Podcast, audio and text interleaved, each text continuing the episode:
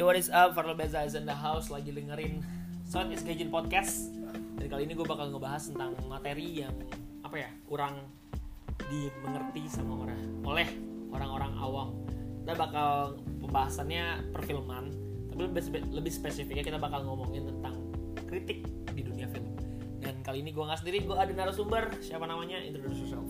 Halo, halo Hai, semuanya. Halo, assalamualaikum. Shalom.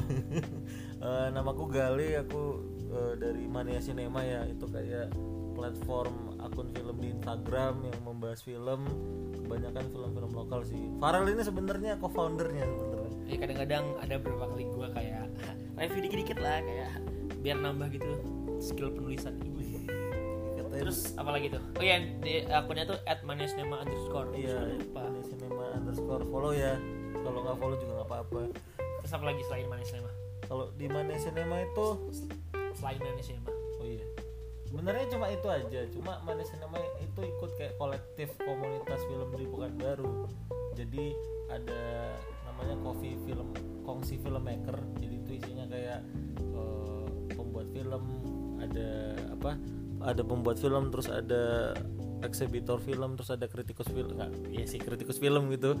Eh, ya Mania Mania Cinema masuk situ. masuk yang di kritikusnya diapresiasi Mm-mm. Tapi selain kritik film lo juga pernah bikin film kan Pernah. kayak short film gitu Heeh. ada berapa nih filmnya coba yang tahu orang mau nonton gitu kan kayak apa sih capa- capability seorang gali ber- berbicara tau kan pengen nonton kan Kalau di YouTube ada empat sih apa aja tuh judulnya. Ah, aku nggak mau kasih tahu jelek soalnya rel. apa apa satu satu doang lah Eh, eh, tiga tiga sorry. Ada namanya normal, normal. Terus ada judulnya A White Space in a Small Distance. banget edgy banget bro Sama. Anak artsy kayak gini nih. sama sama judulnya maafkan saya hanya ini yang bisa saya lakukan. nah itu belum nonton tuh gue tuh itu belum nonton gue tuh ntar kali ya keren sih keren keren keren tapi eh, kan kita berdua juga seorang ini nggak bisa nggak mau sih gue ngaku sebagai kritikus film cuman kayak lo deh ya yang lebih kritikus sebuah tentang sebuah film Sebenarnya secara teknis kita berdua itu kritikus film. iya cuman teknis. kayak you know kayak kan lo lebih mendalami Iya iya kan bener Iya. kan tapi lo kalau mengkritik sebuah film ini apa sih aspek-aspek yang lo lihat Ya sebenarnya aku belajar dari itu sih rel banyak dari eh, teman-teman dari Cinema Poetica. Jadi mereka kayak buat eh, rumusan dasar dalam mengkritik sebuah film itu ada tiga, apa aja konten, konsep, sama konteks. Nah konten ini, ini apa yang bisa kita lihat? Eh, kayak naratif itu? Ya actingnya, oh iya oh, pokoknya apa yang ada di layar atau apa yang ada di layar HP atau layar eh, kaca gitu kan. itu termasuk kayak lighting Hmm, sama kamera works gitu gitu uh, uh, teknisnya juga terus plot cerita plotnya. Semua di mana tuh? Di konten? Enggak itu di tahu iya konten. Soalnya plotnya kan bisa dilihat gitu loh. lo konsep tuh apa? Konsep tuh cerita tema eh, ya gitulah. Lebih kayak tentang cerita tentang apa isinya gitu. Substansi wes esensi filmnya? Uh, uh, Ah, iya. iya iya iya. Kalau apalagi kon apa itu konteks. Konteks itu hal yang di luar film tersebut tapi bisa mendukung film itu kayak contohnya? Aspek kebudayaan, aspek eh, politik, aspek aspek kebudayaan maksudnya aspek itu maksudnya gimana konteksnya. maksudnya gimana tuh yang maksudnya kebudayaan dan politik Maksudnya kayak film apa dia dia biasanya kayak bagaimana film itu ter- ter- terjun dalam kehidupan sehari-hari gitu loh. Berarti kayak impact film itu ka- kalau bisa di apa?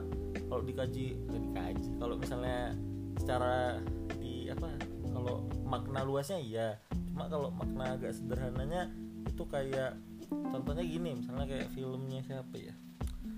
Tilek kemarin udah nonton belum? tilik belum tapi dengar banyak orang itu Nah, jadi Tilek kemarin kan kayak konteks soal berbahasa Jawa atau eh, bagaimana perempuan perempuan itu gimana sih sebenarnya di Jawa itu. Nah, itu konteksnya ke sana kayak feminis feminisme dan eh, apa? studi-studi sosial yang lainnya. Nah, itu masuk studi konteks sosial yang ter apa yang terdapat di film itu Ah, ah, nggak studi sosial aja kayak studi eh, fisika kayak misalnya film Interstellar kan ada kayak fisikanya. Oh, konteks Nah, gitu. ah itu konteks Tapi berarti- film yang bisa mendukung film tersebut. Gitu. Iya kita ada ada sponsor. Maaf telepon ya. sponsor ya tapi kalau kayak gitu bukan impact dong gitu ya? Apa? Enggak kalau misalnya apa ya? Kalau misalnya impact itu kan nggak bisa ngejudge filmnya setelah mereka keluar. Kan kayak beberapa tahun gitu. Eh bukan impact sebenarnya tapi alat-alat sorry maksud aku aku tadi bukan impact tapi alat-alat kayak konteks sosial budaya sosial itu bisa menjadikan impactnya gitu loh. Aku yang terdapat di film itu. Ah ah, Tapi- iya. tapi bukan impact sih. Iya bukan impact sih ya sorry. Ya, kalau impact sendiri itu jauh. Apa maksudnya? Itu setelah film itu rilis kan? Ya setelah film rilis lihat ya contohnya ya simpelnya apa sih Black Panther kali ya? Heeh, impactnya. Impact sosialnya terus kayak ya Black Lives Matter and stuff like that. Tapi menurut lo nih gal heeh. Pentingnya kritik film itu apa sih? Langsung. Itu ya. Iya apa apa dong kan kita harus kita pentingnya apa coba? Kenapa orang should pay attention to film critics? Aku kemarin udah kurumusin tuh. Apa ya Ya, coba? jadi pertama tuh kalau menurut aku sendiri ini Iya, kacamata iya. aku sendiri ya. Ya nggak apa-apa itu apa ya? Eh, bagaimana film kan sebenarnya itu media apa ya? Kom- Media komoditas. Komo- Ya, komoditas, eh, oh iya sorry. Komoditas kan. Mm. itu kan harus dijual nah itu bagaimana kita tuh bisa dijual as in money or like dijual as in yang nonton? Eh, both I think. Both oke oke sure sure sure. Jadi kan itu produk ya kan? Harus iya, benar. didistribusikan Eh, jadi ya kritik film ya salah satunya paling dasar ya bagaimana film itu ada gaungnya ba- baik secara gaung tuh apa? Sumpah gue gak tau gaung itu bahasa Indonesia iya am- dipromosikan lah Dipromosikan, bahasa- dipromosikan iya. baik secara eh, produk filmnya maupun Iya. secara nilai filmnya terus kritik film berfungsi sebagai yaitu untuk menggaungkan atau mempromosikan itu bisa supaya filmnya naik contohnya gini kayak film misalnya kayak kalau film-film apa namanya film fil- film itu kan kalau misalnya kita mem, apa ya, ke pertanyaan dasar itu kan eh, apa ya film itu kan eh, terkenal karena ada yang dibicarain kan Rul? bicara misalnya film gimana film itu kan jadi terkenal karena dibicarain oh ini filmnya tentang apa sih ini apa sih gitu tentang konteks film dan konsep yang komen tadi yang Mm-mm. tiga tiga tadi Heeh. Heeh. nah ini kita kembali ke dasar sih Iya. kenapa kritik itu ada jadi kan kayak kan kalau di dalam Indonesia kan eh, proses membuat film itu kan sampai ke distribusi dan eksebisi aja kan Bro? Iya. Nah di Indonesia apresiasi itu kurang jalan. Padahal kan saat nonton, ih filmnya ini bagus tapi apa ya yang buat bagus? Kan orang awam kan tidak terlalu mengerti itu kan. iya Nah adalah ini kritikus film yang sini loh yang bagus. Nah dari kritikus filmnya dia bisa mempromosikan atau memberi gaung terhadap film tersebut. iya iya kalau pro kalau kritiknya positif kalau negatif Itu Malah tetap, naik, iya tetap naik kan.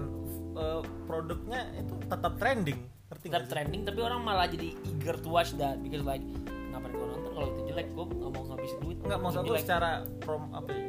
Secara eh, promosinya secara awareness ya orang Iya banyak itu yang itu tahu maksudnya secara dasarnya itu apa, eh, apa tapi eh, kan fungsinya. eh, rata-rata kritikus film juga bukan dibayar untuk mempromosikan film kan Hmm, itu kan aku salah satu nih ini salah satu Apa tuh? salah satu apa namanya itu kan salah satu yang kedua yang kedua eh, itu untuk apa tadi untuk mengkritik ini kan kritik film bukan hanya membahas soal satu film aja bukan Iya. kayak mengkritik film. Tapi bagaimana mengkritik a whole industri supaya industrinya itu berbeda itu bisa melalui kritik film. Salah satu caranya. Maksudnya? Hmm, eh, ada dulu namanya gerakan namanya French New Wave. Sampai sekarang masih ada nggak sih? Enggak. Sekarang ada lagi? Itu cuman era ya iya soalnya kan mati orangnya udah mati semua. Oh iya oke. Jadi jadi Fred- enak artsy banget bro. Jadi Ini dulu anak bagi yang nggak tahu. Lagi kaji banget pembahasannya. Dulu ada namanya French New Wave atau kayak istilahnya kayak gerakan sinema tahun 50 akhir sampai 60 akhir. Jadi mereka ini sebenarnya sebelum French New Wave mereka ini kumpulan kritikus gitu rel. Semua kritikus. Uh, kritikus. Sebenarnya mereka ini awalnya mengkritik sistem apa perfilman Perancis yang ikut-ikut Hollywood kalau nggak salah gitu. Kok ikut-ikut Hollywood sih? Kan kita punya identitas sendiri. Awalnya seperti itu. Iya, cuma terus? karena mereka gedek makanya mereka ya udah gerilya buat film. Salah satu caranya kan seperti itu. Kayak misalnya contohnya eh, di Intan Paramadita kan dia Itu kayak tuh? itu kritikus sorry itu kritikus film Ya sorry sorry Itu film Indonesia. Ah, itu dia kayak mengkritik eh, dia buat kayak kayak apa namanya Kenapa kenapa? kayak artikel gitu kayak bagaimana eh, eh sorry bukan Intan Paramadita si Permata Adinda dia Aduh, dia mengkritik bagaimana perempuan dalam perempuan Islam dalam sinema Indonesia digambarkan. Nah dia kan mengkritik a whole industri gitu. Jadi bisa secara industri dikritiknya semuanya. Jadi selain untuk nge- ngangkat film tersebut, dia bisa juga mengkritik industri tersebut bagaimana perempuan dicitrakan dalam sinema Indonesia. berarti kayak menaikkan isu yang terdapat di di industri ah itu. ya itu ya kan banyak ya soalnya kan perempuan Iya. Indonesia selalu digambarin Ya kayak mungkin zaman dulu kayak orang are eager to put a woman as a main character gitu kan. kalau misalnya main karakter tapi eh, Nggak mungkin dulu eager gitu kayak eh, eh, ya misalkan masih ada seksisme gitu, Ah, iya, iya, gitu. iya. Soalnya kan film itu juga punya dampak besar untuk society. kan. oh besar banget Ya kayak dengan lo mau ma- apa menampilkan diversity itu bisa bikin iya bener-bener dong iya kayak kadang orang juga mikir jelek tentang misalnya nih contoh tentang orang hitam gitu tentang black people. Karena mungkin mereka nonton film yang mungkin orang Indonesia ya. Nonton film-film gangster film-film ini. You know they're they're scared of them. Karena Iya, iya. perspektifnya di- citranya seperti citranya itu seperti itu. Karena emang kita kan tidak bertemu ada sih mungkin. Cuman eh, di Indonesia kan rata-rata orang, orang Indonesia dong of course. Tidak bertemu langsung dengan orang-orang seperti itu. Yang bisa kita dapat itu cuma dari media dan salah satunya dari film. Jadi dengan kita bisa berkomentar dengan isu tersebut bisa memperbaiki lah mungkin. Mm, mm, iya. citra. Ya kayak tadi kayak Islam apa wanita Islam tadi. Iya iya emang dia berkomentarnya tentang apa? Tentang ya kan kan dibuat kan seolah kayak perempuan dalam Islam nih kayak lemah gitu loh. Direpresif gitu kan? Eh, direpresentasikannya kayak manusia yang lemah yang harus ada lelaki yang bantu gitu di film-film religinya kebanyakan. Seperti itu kalau aku baca kemarin. Itu sih terus ada yang membahas soal apa lagi? Terus dari dia bikin isu apa kritik tentang film tersebut, ada nggak dampaknya di film industri? Hmm, Menurut kau, menurut lo aja nih. kalau menurut aku gini rel. Indonesia nih eh, perfilmannya kan apa ya? Pasca orde baru itu baru beberapa tahun inilah eh, apa namanya bangkit lagi. Dan kritik film di Indonesia tuh mati apa pas orde baru nggak ada Kenapa? ya karena eh, apa karena dikontrol sama Pak Soeharto ya Aduh, ini bahasa berat ya. Iya iya jadi film itu eh, ada politik, ada Iya, apa iya. bermain di situ. Jadi jadi film tuh dulu cuma eh, eh, kritik film cuma menjadi audience guide aja kayak oh, fi- filmnya bagus, filmnya jelek, yang bagus mana nggak bisa mengkritik oh, whole industri kayak sekarang. Nah kalau misalnya dampak sih belum ada sebenarnya kayak yang tulisan Mbak Permata Adinda tadi. Tapi Emang nih dia ngerilisnya tahun berapa? tahun dua- 2017 atau dulu- 2018 ini? Baru Mungkin baru belum belum terlalu terlihat. Ah, ah, iya benar. Tapi dengan cara dia itu menurut aku itu sebuah perubahan sih. Soalnya jarang sih ada tulisan yang kayak gitu mengangkat tema seperti itu di Indonesia apalagi di perfilman Indonesia gitu. Jarang. Itu terus selain itu eh, selain apa penga, penga- apa dampaknya terhadap bisa Industri. mengkritik industri bisa juga arsip sebenarnya Arsip, Heeh arsip dalam hal apa? arsip dalam sebenarnya ya a- a- arsip dalam bagaimana uh, film itu dibentuk dan bagaimana cara berpikir orang pada zaman itu misalnya gini aku mau nonton filmnya Indonesia misalnya film Sumanjaya gitu kan Namanya itu beneran ada. Ada Beneran ada. Oke. Sumanjaya Eh, oke lah ah, jangan Sumanjaya eh, apa yang lebih familiar eh, Arifin Chanur yang 30 SPKI itu kan Iya tuh oke. Heeh. jadi eh, kayak aku tuh kan harus tahu bagaimana eh, kan aku udah nonton terus aku kan bingung ini filmnya tentang apa sih maksudnya kan harus ada penjelasan eh, eh, kan ini biasanya kritikus nah di ini di Indonesia pada zaman itu kan nggak bisa ngekritik film itu kan nggak bisa ya nggak bi maksudnya ngekritik dikontrol tadi ya? Eh, Oke. karena maksudnya ini film propaganda mana bisa kayak gitu? Jadi kebanyakan jadi G30 PS, PSK itu propaganda? Iya memang film propaganda itu kan yang dibuat sama Pak Soeharto makanya di setiap tiga jadi semenjak eh, film G30 SPG itu dirilis setiap 30 September itu anak-anak SD wajib nonton film itu. propaganda sekali. Eh, eh, jadi banyak kayak teman-temanku yang nonton film itu pas SD itu film horor. Ya memang secara ya secara isi ya itu memang propaganda. Coba secara apa sinematiknya bagus. Memang kayak serem lah dibuat gitu. Memang darah-darah komunis. Gitulah Eh, terus karena tadi nggak bisa dikritik ada kritikus film dari luar eh, ya dia kaji pengkaji film sih namanya Krishna Sen dari Australia. Oke. Dia perempuan jadi dia tertarik nih sama sinema orde baru. Hmm. sinema orde baru tertarik jadi dibuatlah disertasi bukunya judulnya sinema dalam kuasa itu dirilis tahun 2008 2009 bahasa Indonesia jadi itu orang kebanyakan yang mengkaji film-film luar kita eh film-film orde baru kita ya orang luar. Ironis kan- sekali. Iya sih.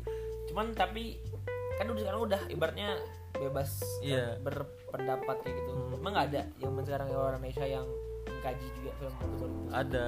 Eh, eh, ada. Cuma kan lebih established yang dari luar ya kenapa?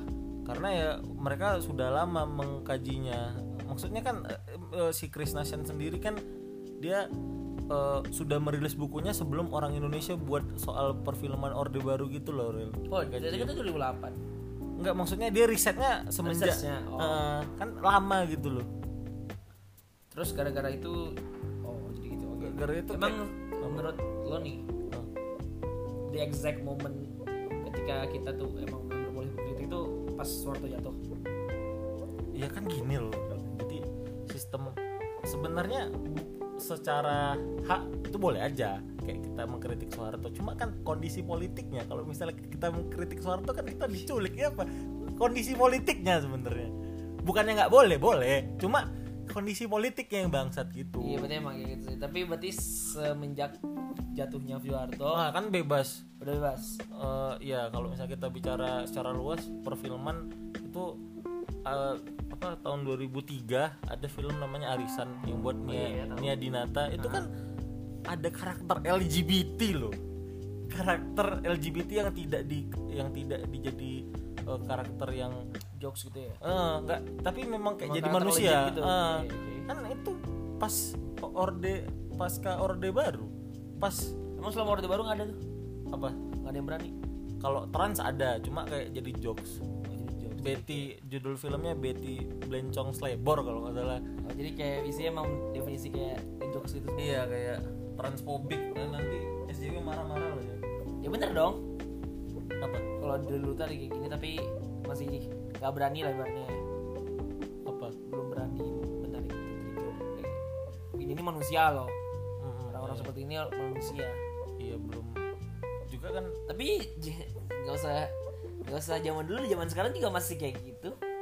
Ya tapi masih mending sih. Masih mending iya. Cuman kayak ketika itu sudah keluar di publik banyak yang berkomentar seperti itu juga. Hmm, kan kalau zaman sekarang kalau kayak di- kucumbu tumbuh Ah. padamu kan kayak denger dicekam di banget di Pekanbaru diceket ketam bro. Di Iya, Pekanbaru boleh nggak boleh? kan? nggak boleh Pekanbaru memang Pekanbaru. Saya mau nyebut nama tapi anda bisa. Pak Wali Kota ya? Iya kan nggak usah jauh-jauh sampai zaman dulu zaman sekarang aja masih kayak gini. Tapi emang eh, emang lebih free aja. Cuman ketika di, disuguhkan ke men- mainstream audience. Jadi kayak gitu ya. Mungkin Hmm, ya kalau sekarang kan kalau bicara transfobik kan atau semacamnya kalau misalnya kita bilang bencong di kolom komentar Twitter atau Instagram kan banyak yang serang kita. Kalau dulu ben kata bencong itu sendiri awam aja sih kayak ya mereka memang bencong. Ya tapi nggak juga tahu tergantung konteks aku bilang. Kan? apa? Enggak kalau zaman dulu. Enggak sampai sekarang juga konteks juga itu. Kayak bencong itu adalah hal yang lumrah aja gitu ya? kontekstual semuanya oh mungkin ya ya. kalau lo ngina orang pakai kata bencong sebenarnya kalau ngina orang pakai kata aja kata apa aja bisa sakit sebenarnya sih iya sih tapi enggak maksudnya bilang seorang soalnya kan biasanya kan bilang ah bencong lo gitu enggak maksudnya bencong bener ah, sorry transpuan beneran Heeh. kita bilang bencong kan sekarang kayak jadi oh jadi penghinaan jadi gitu. penghinaan dia kalau gitu itu maksudku maksudku itu tapi ya kalau dulu kan ya bilang transpuan ya bencong. Nggak ada transpuan transgender mana ada dulu. Ya bilangnya bencong. Ya emang ya konotasi Budayanya kon- seperti itu. konotasi katanya jadi negatif karena penggunaannya yang selama ini jadi negatif kan? Mm, karena ya gimana ya kalau kita bicara perfilman dan kritik film itu nggak bisa nggak bisa bisa hilang dari orde budaya. baru itu. Oh, bukan ya, budaya juga dong itu ah ya itu.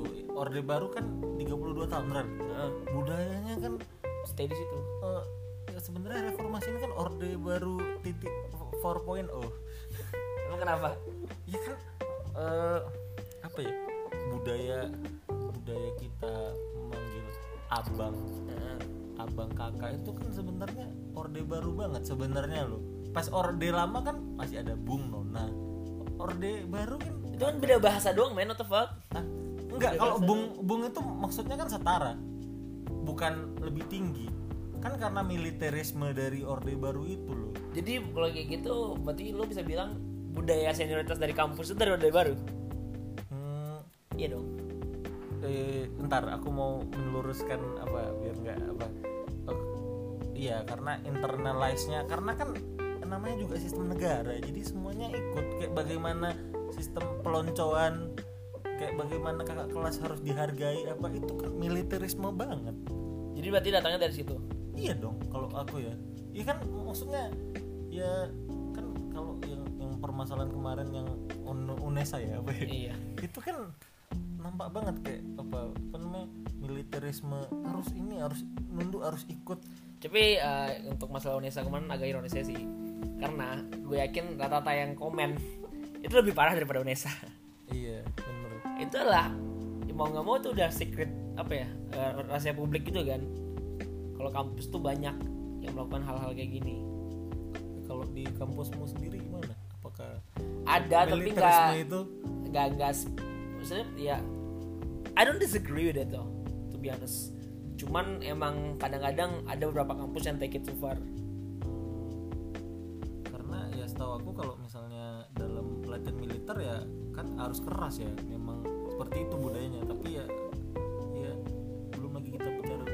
abri pas ya tapi kadang-kadang emang kadang konteksnya nggak bener kayak gue masuk kampus yang jurusannya tentang sastra Inggris ngapain gue mesti kayak abri kan? Hmm, ya kadang-kadang masih ya dia pukul rata aja semua gara-gara gue ini kultur Indonesia kayak gini man ini kalau nggak mau masuk sini kapan kok lo daftar ke kampus ini? Gitu kan? Nah eh, yang sebenarnya yang kita bahas soal ada nggak sih film tentang ospek? Hmm, selain mahasiswa baru ya itu mahasiswa baru kan beda tuh. Nggak tahu seru deh kalau bikin film ospek tapi kebanyakan permasalahan film-film Indonesia itu kenapa? setahu aku nih ke- kebanyakan eh, masalahnya ya apa yang terjadi di orde baru kayak toxic masculine masculinity. Nah itu. Terus apa bagaimana perempuan itu digambarkan digambarkan cuma bukan objek aja. Jadi? Kadang dia internalize gitu kayak ya udah perempuan eh, kenapa sih perempuan tuh karakternya selalu kebanyakan film cuma jadi ibu rumah tangga yang lemah yang apa kebanyakan seperti itu. Mungkin Marlina lah Marlina yang sekarang udah lumayan tapi penggambarannya kenapa sih seperti itu eh, perempuan di Indonesia satu terus? Tapi mungkin ada orang yang bisa berargumen kalau film itu kan cerminan dari se- sebuah budaya di negara nah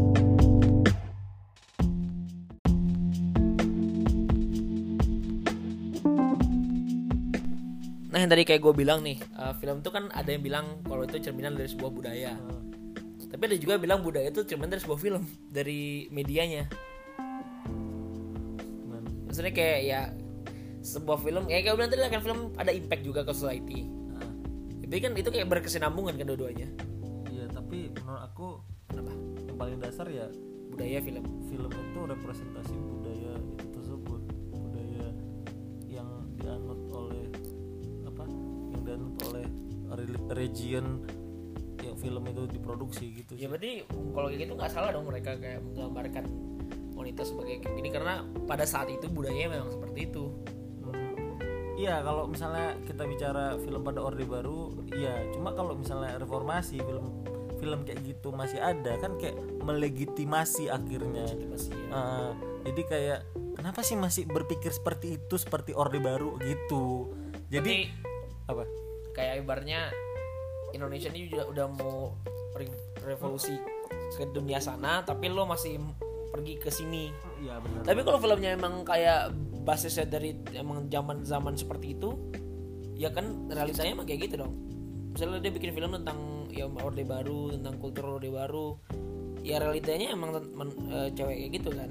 Ya hmm, kalau gitu gimana?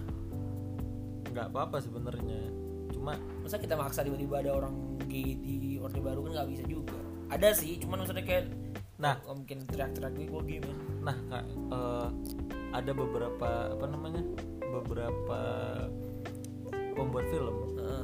jadi ada tuh aku lupa judul filmnya apa tapi dia kayak pembuat film dokumenter dia ini eh, eh, apa namanya dia ini mengangkat tema tentang bagaimana ada dua apa dua detainee apa?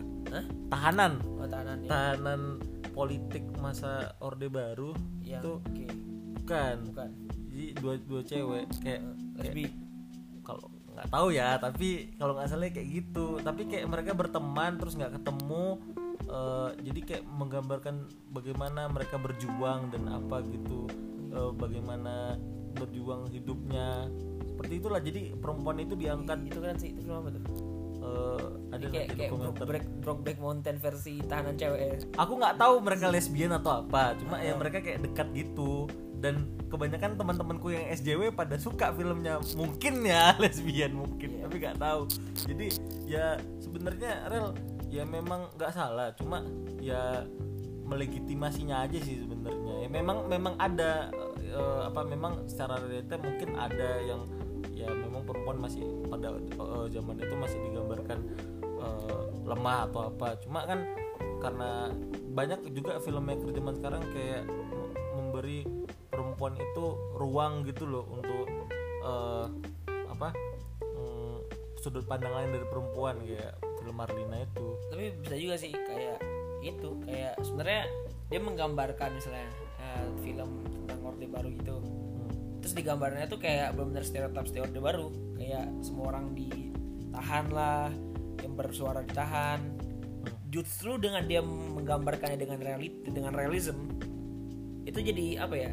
Kritik. sedih. Ya kritik ya benar jadi kritik ya tentang- tergantung filmmakernya seperti apa sih iya sih. maksudnya. Cuman kayak itu bisa jadi- walaupun dia benar-benar menunjukkan secara realita itu malah bisa jadi kritik di ujung-ujungnya. Ya gitu. Eh, kan ada kan bisa nampak itu filmmaker yang eh, ngasih ini sebagai kritik dan filmmaker yang membiarkan itu menjadi legitimasi aja. Ada. Kayak- tapi balik lagi ke kritik film nih. Menurut lo nih orang yang seperti apa sih yang bisa jadi kritik bagus gitu apa itu yang membedakan lo sama audiens biasa? Karena kenapa opini lo tuh mesti lebih didengar daripada audiens biasa? Hmm.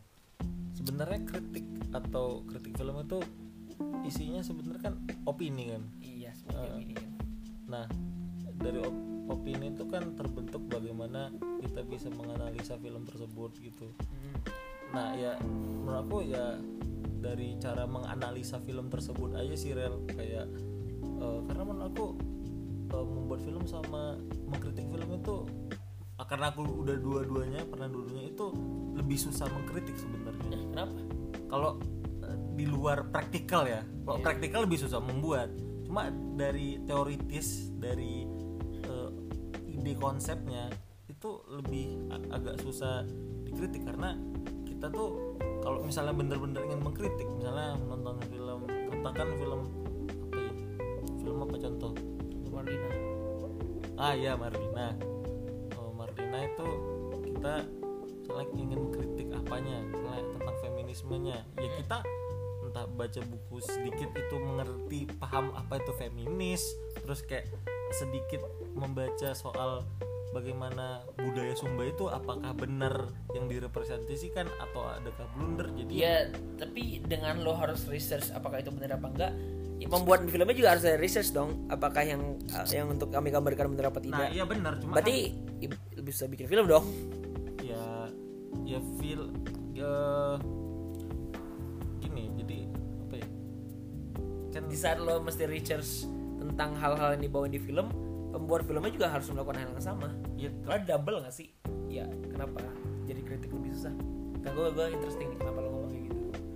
karena ya menurut aku harus du nggak tahu ya kalau aku sendiri itu harus dua kali lebih pinter menganalisa daripada pembuat filmnya itu sendiri menurut aku karena kadang kan pembuat film bisa aja blunder dan kita nggak bisa blunder maksudnya eh, ya maksudnya ya kalau aku sendiri ya aku menurut aku mem- kritikus film kalau eh, sorry bukan kritikus film tapi kalau aku sendiri tulisan aku tuh nggak bisa blunder harus dipikirkan matang-matang. Karena kita mengkritik film yang misalnya filmnya blunder terus kritikan kritikan kita blunder. Kan blundernya dua kali dong jadi harus bener hati-hati. Di situnya mungkin lebih susah ya. Oh nih ngomongin blunder kita kayak dari, dari tadi lo tuh ngomong kritik sama buat film tuh kayak definisi orang lawan orang versus lawan maksudnya. Kayak sport competition. Enggak sih, maksudnya gimana sih? ya terus gue tanya yang yang tahu lo blunder siapa dah? Hah? apa? Audiens itu yang yang referee-nya siapa? Yang wasitnya siapa? Hmm, kenapa lo harus outsmart the filmmaker? Oh. Kan sini lo jatuhnya kritik. Memberi gambaran dan review segala macam kenapa lo mesti kayak rev, eh, ngeliat blundernya dia? Kenapa lo jadi itu- malaikat ak- enggak itu, malaikat itu. kalau ada blundernya. Kalau oke ini kayaknya, kayaknya sudah agak ya cuma kenapa kayak jadi versus sama versus gitu? Ya itu kalau itu kan kita kan bentuk Enggak, apresiasi ya maksud aku gini kalau misalnya sorry ya kayaknya aku terlalu get into it ya. Kalau misalnya ada blundernya harus dua kali lebih mikir.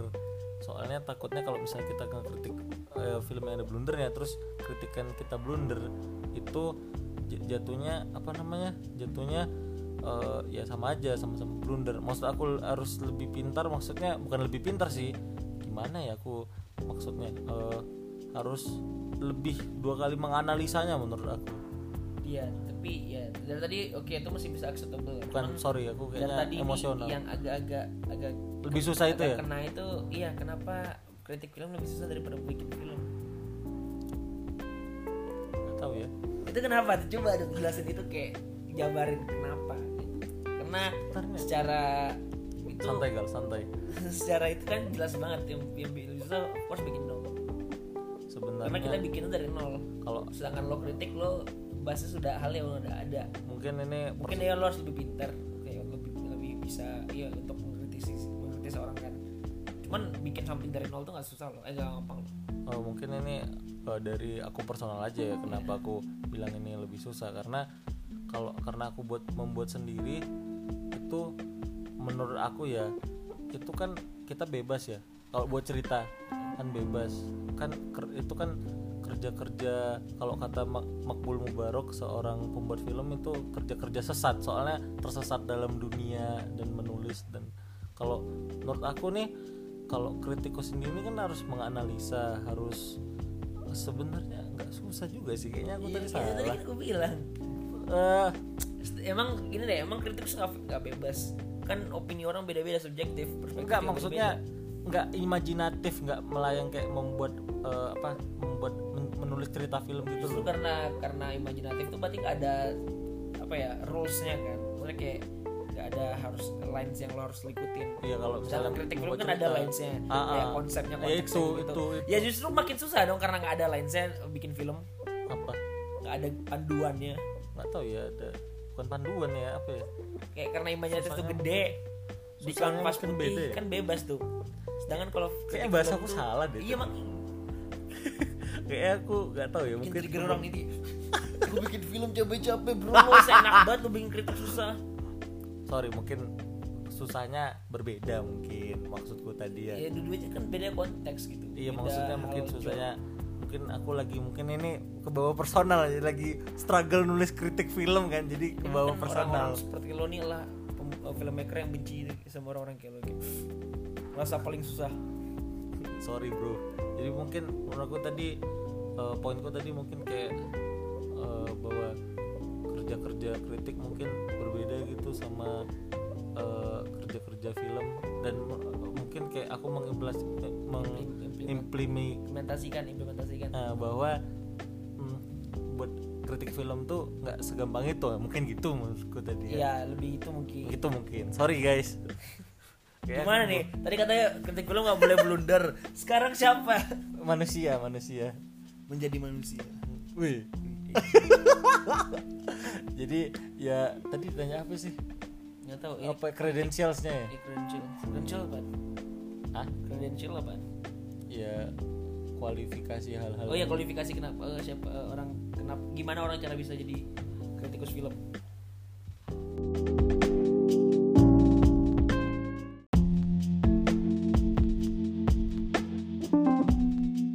Jadi gimana credentials on becoming film critics? ya aku harus banyak nonton jenis film sih sebenarnya. Jenis film ya bukan bukan film. Kalau misalnya kau banyak nonton film tapi jenisnya itu itu aja ya kok nggak kok nggak bisa nengok. Perspektif lain. uh, Tapi emang ada gak sih kayak sebuah institut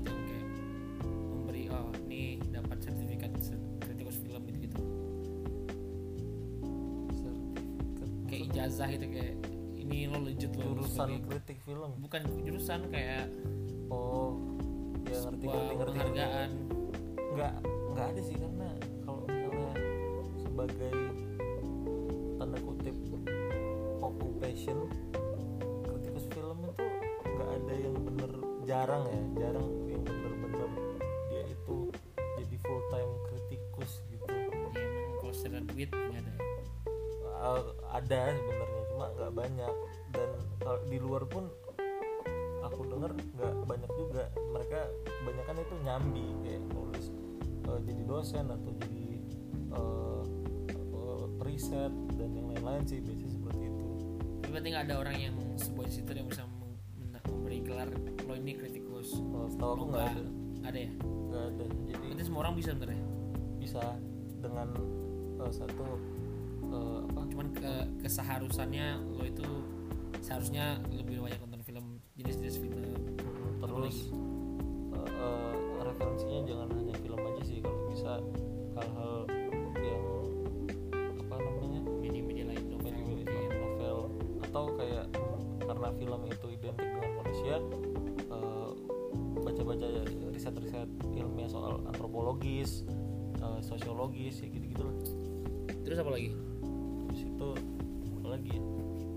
dari dari segi bahasa penyampaian review gimana tuh?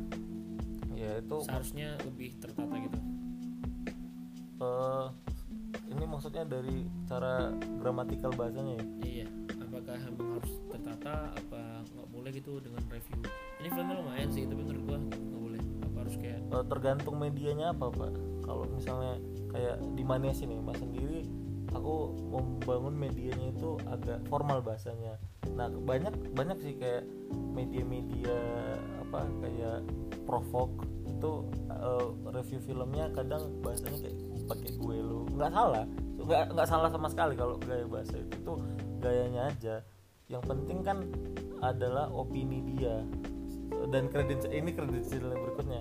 Kayak bagaimana opini kau bisa dipertanggungjawabin aja sih. Analisanya lebih detail lah mungkin ya. ya kalau bisa kalau bisa ya eh, kayak eh, apa namanya agak sedikit berbeda dari berbeda?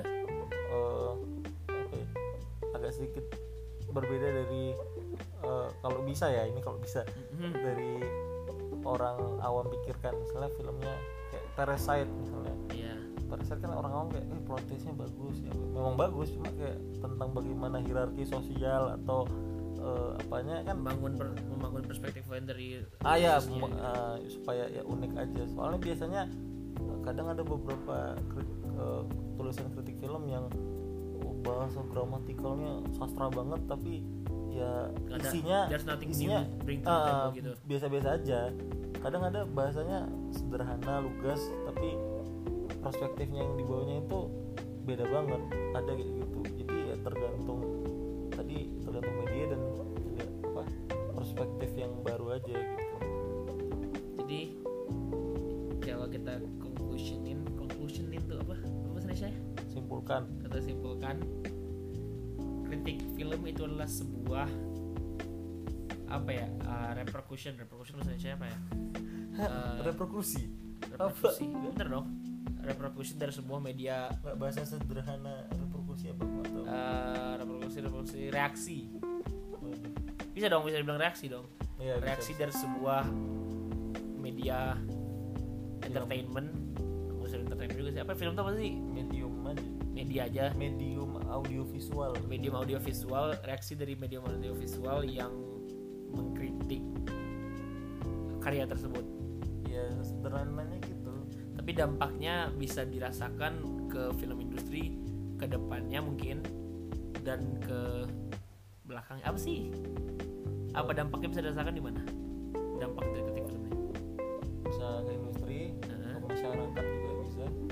Kayak ya maksudnya kan apa ya eh, bisa mengedukasi masyarakat lah. Tanda kutip edukasi gitu tapi yang teredukasi lebih ke filmmakernya kan hmm, nggak juga sih Ram. misalnya kayak soal film dua garis biru Heeh. si Permata Adinda itu Permata Adinda ini keren jadi dia kayak membahas bagaimana sebenarnya dua garis biru itu mengkritik eh, apa namanya sex education Indonesia yang bobrok iya nah kita sebagai aku kan orang awam ya Mm-mm. yang membaca itu kayak dapat insight baru edukasi baru oh ternyata sex education itu bobrok ya di Indonesia gitu. Tapi membawa itu kan sebenarnya sang filmmaker kenapa Permata Dinda yang begini Dia lebih oh, detail lagi. iya detail. Soalnya filmnya nggak ada secara gamblang membahas itu sebenarnya oh jadi dia lebih kayak ke analisa Penjelasannya ah, lebih iya, gitu, oke. lebih lebih mungkin dia- contohnya bisa dibilang kayak channel-channel SI di YouTube itu ya? Channel apa? SI SI Ah, di iya, YouTube benar. channel-channel jangan every frame of painting agak teknikal apa ya eh, nerd writer. Nerd writer ya Ah, gitu-gitu. itu mungkin kadang-kadang wisecrack eh, tentang filosofinya itu apa jadi kayak ya nggak teredukasi terdapatlah insight baru gitu. Ilmu-ilmunya. Eh, eh, ya gi- gitu sih kalau dan terakhir nih kenapa orang harus perhatikan eh ter- harus kenapa kritik film eh, harus diperhatikan sama orang-orang mudah yang ya itu satu. Kenapa orang nggak bisa nonton sekedar nonton aja?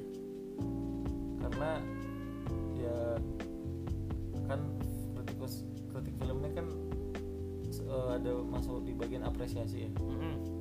jadi setelah sebenarnya setelah film itu di eksibisi diputer kan yang aku bilang tadi banyak orang nonton nih. Nonton